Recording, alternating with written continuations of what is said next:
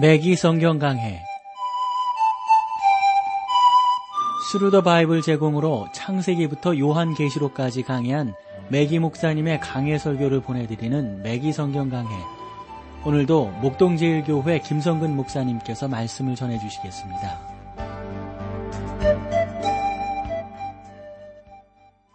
시청자 여러분 안녕하셨습니까? 맥기 성경 강해 자 오늘도 여러분들을 에스겔서로 모시겠는데요. 어, 계속 말씀드리는 것 같이 이 에스겔서는 조금씩 이 주제별로 나누고 있어요. 그래서 31장, 32장을 또 하나의 주제로 볼 수가 있는데 바로에 대한 심판입니다. 지난 시간에 우리가 애굽에 대한 심판을 살펴보았잖아요. 그래서 바로의 흥왕과 영광, 그 몰락, 또 몰락을 위한 애가가 31장과 32장에 기록이 되어져 있습니다. 어, 이 두 장에서 애굽에 대한 심판이 이제 끝나게 되는 거죠. 그래서 전체적으로 본다면 29장에서 32장까지 이렇게 네 장에 걸쳐서 이 애굽에 대한 예언이 진행되게 되었습니다. 에스겔이 애굽에 대해서 넉 장을 활약하고 있는데 아시아 아 그러니까 죄송해요 이사야 에레미야 그리고 소선지자들이 애굽을 다루는 것 그런 면에서 보면 참 흥미있는 사실들을 우리가 살펴볼 수 있다고 봅니다. 애굽은 이스라엘의 역사에 있어서 큰 비중을 차지하는 어떤 나라이고 민족입니다. 애굽이 지금도 이스라엘에 있어서 육체의 어느 면에서 보면 가시의 노릇을 하고 있다 하는 풍자적 예들을 우리가 볼 수 있을 거예요. 애굽은 사실상 여물통 속에 있는 한 마리의 개미와 같다고 볼 수 있습니다. 이스라엘은 구유 안에 있는 그 아기를 원치 않았습니다. 31장에서 그런 면에서 우리는 바로의 몰락을 보게 되는데 비유적인 형태로 묘사되어 있어 가지고 바로와 그 신하들을 쭉 이렇게 설명하면서 나타내 주고 있습니다. 그래서 31장도 1절에서 9절까지는 바로 왕의 흥왕과 영광이 나오고요. 10절에서 14절까지는 나무의 비유를 통해 가지고 애굽의 몰락이 묘사되고 있습니다. 15절로 18절까지는 그 나무의 몰락과 그로 인한 세계 민족들의 위기에 대한 애가가 나오고 있습니다. 당시에 이것은 오늘날 마치 미국이 하룻밤에 멸망된다라고 하는 효과를 나타냈다라고 볼 수가 있습니다. 저는 이 바로의 몰락이 세계의 상황을 바꿨을 거라고 확신을 하는데 어쨌건 뭐 분명하지 않습니까? 그 당시에 가장 강력한 나라가 망했다고 하는 게요. 어, 저는 여러분이 이 에스겔서가 얼마나 중요한지를 이해했으리라고 믿는데요. 왜냐하면 그 시대 속에서 예언한 그 예언의 말씀이 그대로 이루어졌다고 하는 것, 이게 성경 아닙니까? 이것만한 계시가 어디에 있습니까? 에스겔서는 하나님의 영광을 드러내며 죄를 심판하시는 거룩한 하나님이심을 계시해 주는 성경이라고 우리는 확신하는 거죠. 하나님은 자비하시고 은혜가 풍성하신 분임에는 틀림이 없습니다. 하나님은 인류를 구하기 위하여 아무도 멸망하기를 원치 아니하시지만 분명히 하나님은 죄를 심판하시는 분이십니다. 여러분이 하나님의 은혜의 제안을 거부한다면 하나님께서 여러분을 아끼시지 아니할 겁니다. 하나님은 이와 같이 이스라엘과 애굽을 아끼시지 않으셨어요. 왜냐하면 당신을 떠났기 때문이죠.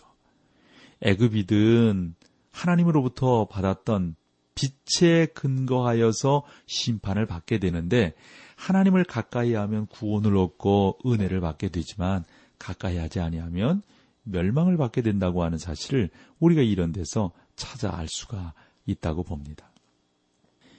하나님은 이와 같이 이스라엘과 애굽을 아끼지 아니하시고 뭐 정확하게 하나님의 그 진노하실 때는 진노하시는 어미하신 하나님임을 우리가 볼 수가 있습니다.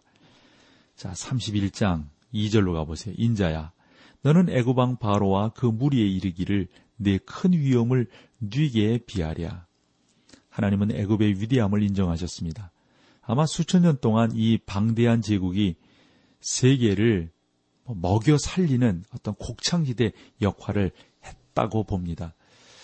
왜냐하면 애굽은 비는 오지 않았지만 그 나일강 그 삼각주라든가 또 그 강을 통해서 그 주변이 농사를 지어서 어, 농사물로 먹을 수 있었기 때문입니다.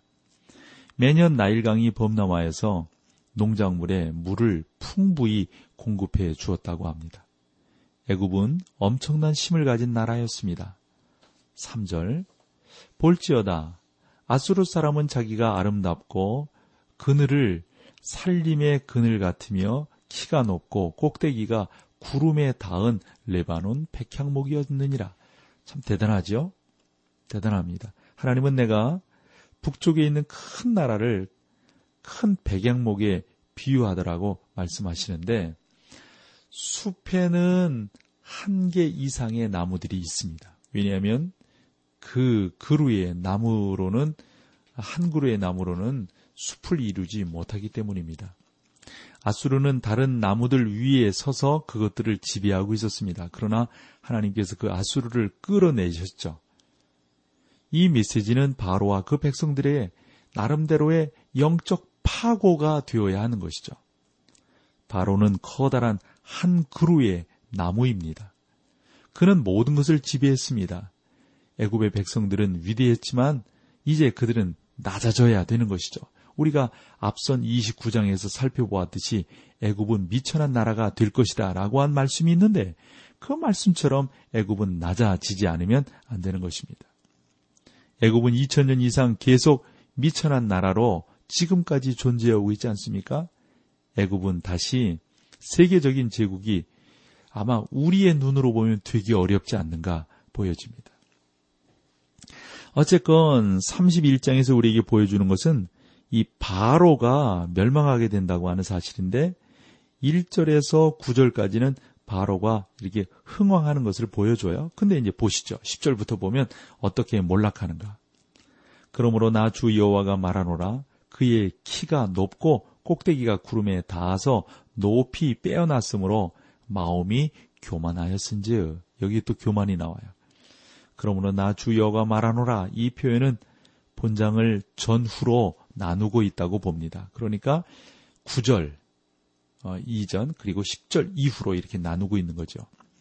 여기서 우리는 바로가 교만으로 부풀어 오른 사실을 볼 수가 있습니다. 여러분 교만은 하나님이 제일 싫어하는 것 아니에요? 그러니까 이런 것들을 하나님이 없으면 모르는 거예요. 자기가 교만한지 어떤지를 몰라요. 11절 봐보세요. 내가 열국에 능한 자의 손에 아, 붙일지라 그가 임의로 대접할 것은 내가 그의 악을 인하여 쫓아내었습니다. 역사의 어떤 그 임재 시점에서 그 민족들의 강자는 누구이겠어요? 바벨론 왕에 있어서는 느부갓네살이죠. 저는 에스겔이 사단을 말한다라고 생각하지는 않습니다. 아마도 그것은 느부갓네살을 이야기하고 있다고 봅니다. 왜냐하면 사단은 수년 동안 애굽을 떠났기 때문입니다. 능한 자가 바로 느부갓네살을 느부갓네살을 가리킨다고 생각한다면 여기서 보세요. 다니엘서를 여러분들이 읽어보시면 또 훨씬 더 이해가 되실 수가 있는데 다니엘은 느부갓네살 왕에게 당신은 황금머리입니다. 라고 말했던 적이 있거든요. 결국엔 그것이 멸망하게 되긴 되지만요. 저는 그래서 열국에 능한 자의 손에 붙인다라고 했을 때 아마 이것은 애굽의 바로를 가리키는 말이다라고 생각을 하는 거죠. 하나님은 바로를 그렇게 능한 자의 손에 붙여서 몰아내실 것이다. 왜? 왜 멸망합니까? 사악함 때문이에요. 교만함 때문입니다. 교만한 자를 하나님은 물리치신다고 하셨어요. 12절로 가보세요.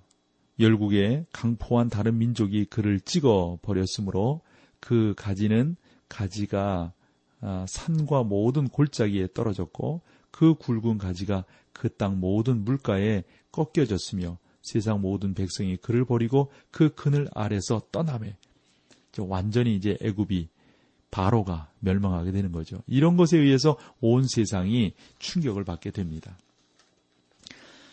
그래서 이제 이 31장을 이렇게 쭉 보면 특별히 이제 15절부터 보면 바로의 몰락을 위한 애가가 나오는데 어, 이것은 하나님의 말씀 가운데서 아주 그 우리가 주목해 봐야 될 그런 말씀이라고 봅니다. 여기서 우리 찬송 함께 하시고요. 계속해서 말씀을 아, 보도록 하겠습니다.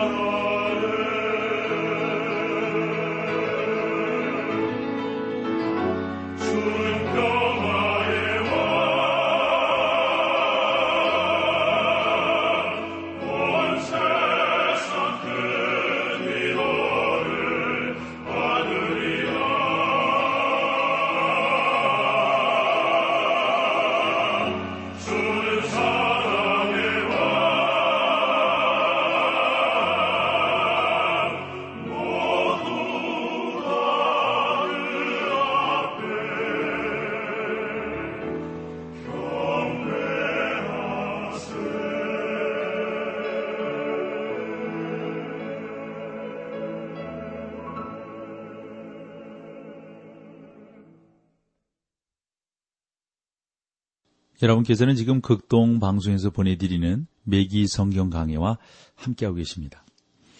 자, 이제 본격적으로 바로의 몰락을 위한 애가를 보게 되는데 31장 15절입니다.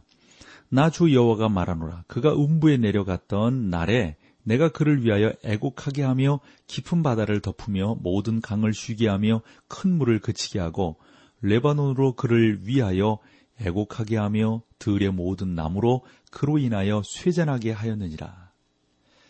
이 구절에서 여러분 음부란 스오를 말한다고 볼 수가 있겠죠? 이 구절에서 패배하여 죽게 될 바로에 대하여 말하고 있는 것입니다. 어, 스올은 때로 무덤을 의미하지만 여기에서는 단지 시체를 두는 장소가 아니라 죽은 자들의 거주하는 장소, 보이지 않고 알려지지 않은 세계를 의미하는데 그런 면에서 보면 우리가 흔히 지옥이라고 이해하면 되겠어요. 여러분은 솔로몬이 몸은 땅으로 돌아가며 영은 하나님께로 돌아간다고 말했던 사실을 아마 기억하실 겁니다. 전도서 12장 7절에 나오는데 흙은 여전히 땅으로 돌아가고 신은 그 주신 하나님께로 돌아가기 전에 기억하라. 이 말씀을 여러분들이 아실 거예요. 몸은 단지 뭐 흙에 불과합니다. 사람에 대해서 시편 기자는 이렇게 말을 했잖아요. 이는 저가 우리의 체질을 아시며 우리가 진토임을 기억하심이로다. 시편 103편 14절입니다. 종종 우리는 우리가 먼지에 불과하고 진흙에 불과하다는 사실을 잃어버리고 살 때가 많습니다. 우리는 적어도 우리 몸이 먼지에 불과할 뿐이라는 사실을 기억해야 합니다. 우리의 몸이 땅 위에 눕혀지면 다시 흙으로 돌아갈 것입니다. 예수님께서는 신자가 죽으면 그 몸이 잠잔다고 말씀하셨어요. 사도 바울도 데살로니가 전서 4장 13절에서 육체적인 몸이 잠을 자는 것을 묘사하고 있죠. 그러면 멸망받은 자들의 영은 어디로 간단 말입니까? 그들도 역시 스올로 갑니다. 우리는 예수님의 비유, 그러니까 누가복음 16장 19절로 31절에 보면 곧 두 사람의 죽은, 죽는 죽음에 대한 실화를 통해서 그 음부가 두 부분으로 나누어져 있다는 사실을 알 수가 있는데 하나는 그 부자가 갔던 그 고통의 장소입니다. 다른 곳은 아브라함의 품이라고 불려졌던 곳이죠. 거기는 거지 나사로가 죽어서 갔습니다. 그 고통의 장소와 신약의 불모 또는 지옥을 혼동해서는 안 되는 것이죠. 스올은 주 예수님께서 승천하셨을 때 소위 낙원이나 아브라함의 품을 비유하셨듯이 임시적인 죽은 자들의 거처로 보이는 곳입니다. 고통의 장소라고 불리는 부분은 그곳에 있는 모든 사람들의 최후 심판을 받기 위하여 뭐 백보자 앞에 설 때에 비로소 텅 비게 되는 것이죠. 이런 내용들은 요한계시록 20장 11절로 15절에 보면 알 수가 있습니다. 이러한 배경을 염두에 두고 에스겔이 음부에 내려가는 바로의 모습을 묘사하고 있다는 사실에 우리가 유의해서 보아야 합니다.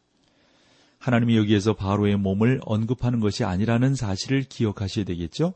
몸은 무덤에 있지만 인간은 비물질적인 부분, 즉 영적인 것은 음부로 가게 된다 하는 겁니다. 그때 부활하게 되면 이제 완전히 나뉘어지게 되는 거죠.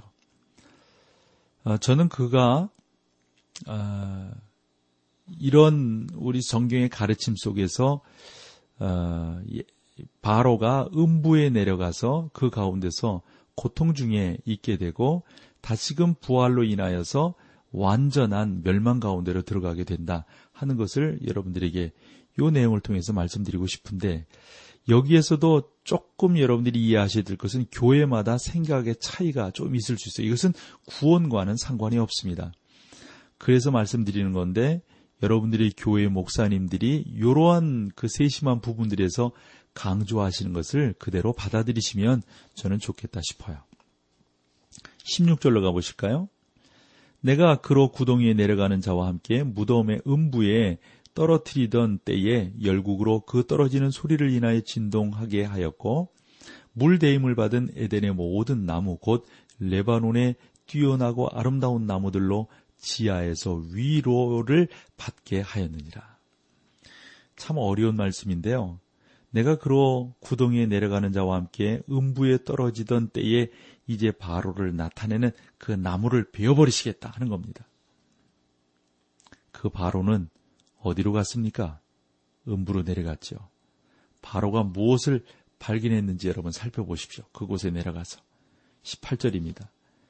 너의 영화와 광대함이 에덴 모든 나무 중에 어떤 것과 같은 거. 그러나 내가 에덴 나무와 함께 지하에 내려갈 것이요. 거기서 할례 받지 못하고 칼에 사륙당한 자 중에 누우리라. 그들은 바로와 그 모든 군대니라. 나 주 여호와의 말이니라 하라. 참 처참함을 발견했을 겁니다. 그곳에 내려가서 2절 봐보세요. 이제 32장으로 넘어가서 계속되는 이 바로에 대한 애가가 나오는데 32장 2절로 가보실까요? 인자야 너는 애굽왕 바로에 대하여 애가를 불러 그에게 이르라. 너를 애굽에서 젊은 사자에게 비하였더니 실상은 바다 가운데 큰 악어라. 강에서 뛰어 일어나 발로 물을 요동하며 그 강을 더럽혔도다. 실상은 바다 가운데 큰 악어라 어, 표현하는 내용으로 보면 이건 마치 괴물처럼 보입니다. 그래서 어느 그 번역서들을 보면 괴물로 번역하고 있는 것을 볼 수가 있습니다. 애굽 사람들은요 사자와 악어를 숭배했다고 그럽니다. 그래서 강에서 뛰어 일어나 발로 어, 물을 요동하며 그 강을 더럽혔도다. 그럴 때 어, 살펴보면 그 당시에 생태학에 문제가 있었던 것은 어, 여기에서 우리가 찾아볼 수가 있어요.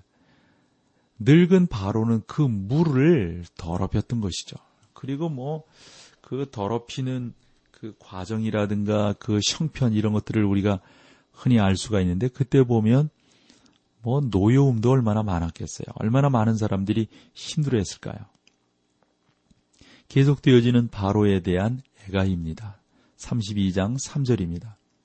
나 주 여호와의 말이여 내가 많은 백성의 무리를 거느리고 내 그 물을 내 위에 치고 그 그물로 너를 끌어 올리로다. 나 주 여호와의 말이여 내가 많은 백정의 무리를 거느리고 내 그물을 내 위에 치고 마치 나일강에 그물을 던져 고기를 잡듯이 악어를 나일강에서 그물로 잡겠다는 말입니다. 이것은 마치 하나님께서 아래와 같이 말씀하시는 것과 같다고 볼 수가 있습니다. 내가 너를 끌어내어 내가 살지 않았던 곳으로 옮겨가리라. 너는 너의 신하들과 똑같은 입장에 처하게 될 것이다.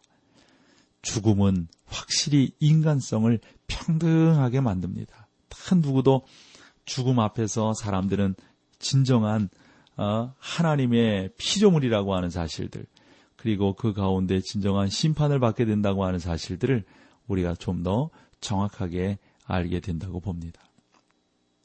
아, 32장 11절 가보세요. 나 주 여호와가 말하여 바벨론 왕의 칼이 내게 이 말이로다. 바벨론 왕이 애굽을 점령할 것이다 하는 거죠.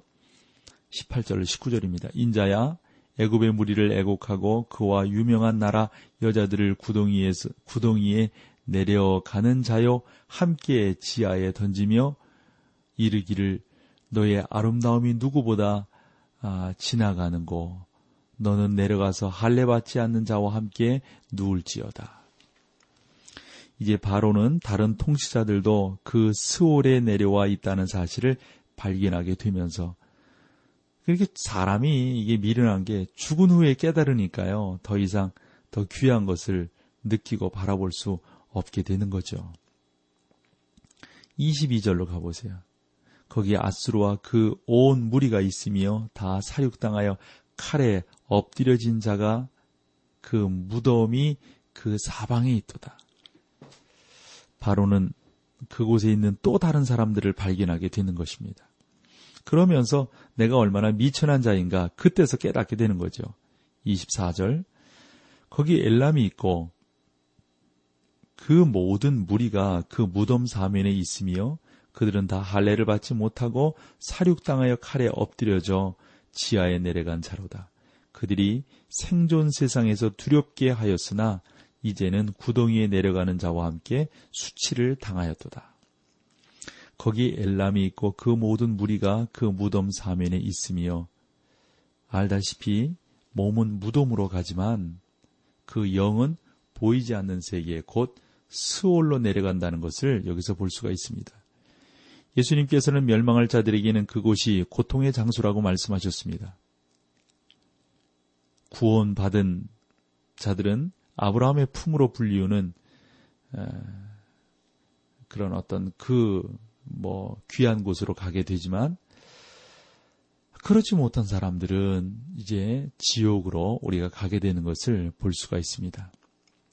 예수님도 말씀하셨어요. 한 강도에게 오늘날 네가 나와 함께 낙원에 있으리라. 바로는 낙원이 아니라 수월에 들어갔죠. 그래 그곳에서 아래와 같은 사람들을 만나게 됩니다. 26절. 거기 메색과 두발과 그 모든 무리가 있고 그 여러 무덤은 사면에 있으며 그들은 다 할례를 받지 못하고 칼에 사륙을 당한 자로다. 그들이 생존 세계에서 두렵게 하였는지라. 여러분 거기에 보면 에돔도 그곳에 있습니다. 29절 거기 에돔 곧 그 열왕과 그 모든 방백이 있으며 그들이 강성하였으나 칼에 사륙당한 자와 함께 있겠고 할례 받지 못하고 구덩이에 내려간 자와 함께 누리로다. 이제 아래 구벌을 한번 보실까요? 어, 32절입니다. 32장 32절. 내가 바로로 생존 세계에서 사람을 두렵게 하게 하였으나 이제 그가 그 모든 무리로 더불어 할례 받지 못한 자 곧 칼에 사륙당한 자와 함께 누리로다. 나 주 여호와의 말이니라. 에스겔은 그 보이지 않는 세계가 스올이라고 불리우는 사실만을 우리에게 어떤 상징적으로 의미를 해주고 있습니다. 우리가 이 장소를 대충 살펴보기만 했다는 사실에 어, 우리 매기성경강의 애청자들이 좀 이해를 해 주셔야 될 거예요. 빌딩이나 상가들을 세우려고 생각해서는 안 됩니다. 그곳에요. 그러니까 우리는 아직 정확히 모르는 거예요. 모르는 것을 모르는 상태로 있는 것이 은혜입니다. 모를 수밖에 없는 것을 안다고 하는 것, 그것은 어느 면에서 보면 자꾸 교만일 수가 있어요. 성경이 침묵하고 있는 것은 우리도 좀 침묵하는 자세가 중요합니다. 자꾸 침묵한 것을 알려고 하니까 거기서 2단이 나오고 3단이 나오는 거죠. 다시 말씀드리면 여러분은 이 스올이라든가 또 낙원이라든가 이런 부분들을 우리가 이 에스겔서에서는 슬쩍 살펴본 거거든요. 이것으로 만족해야지 좀 더 자세히 알려고 그렇게 하시면은 어, 그 가운데서 잘못된 길로 갈 수 있는 어, 경우가 많이 생긴다. 그러나 여러분 특별히 신약 성경을 통해서 우리가 이런 내용들은 좀 더 공부할 수가 있다고 봅니다. 어쨌건 하나님 앞에 교만한 애굽 바로는 결국 멸망하게 된다고 하는 사실을 우리가 성경을 통해서 한 번 더 교훈을 얻게 됩니다.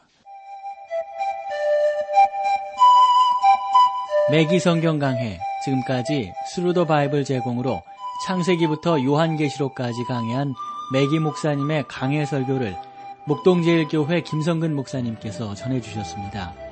이 시간 방송 들으시고 청취 소감을 보내주신 분께는 나침반 출판사에서 신앙서적을 보내드립니다. 청취 소감을 남겨주실 분들은 극동방송 홈페이지에 매기 성경 강해로 들어오셔서 사연을 남겨주시거나 문자로 참여하실 분들은 한 통에 50원의 유료 문자 샵 1069, 샵 1069번으로 보내주시기 바랍니다. 매기 성경 강해 오늘 순서를 마칩니다.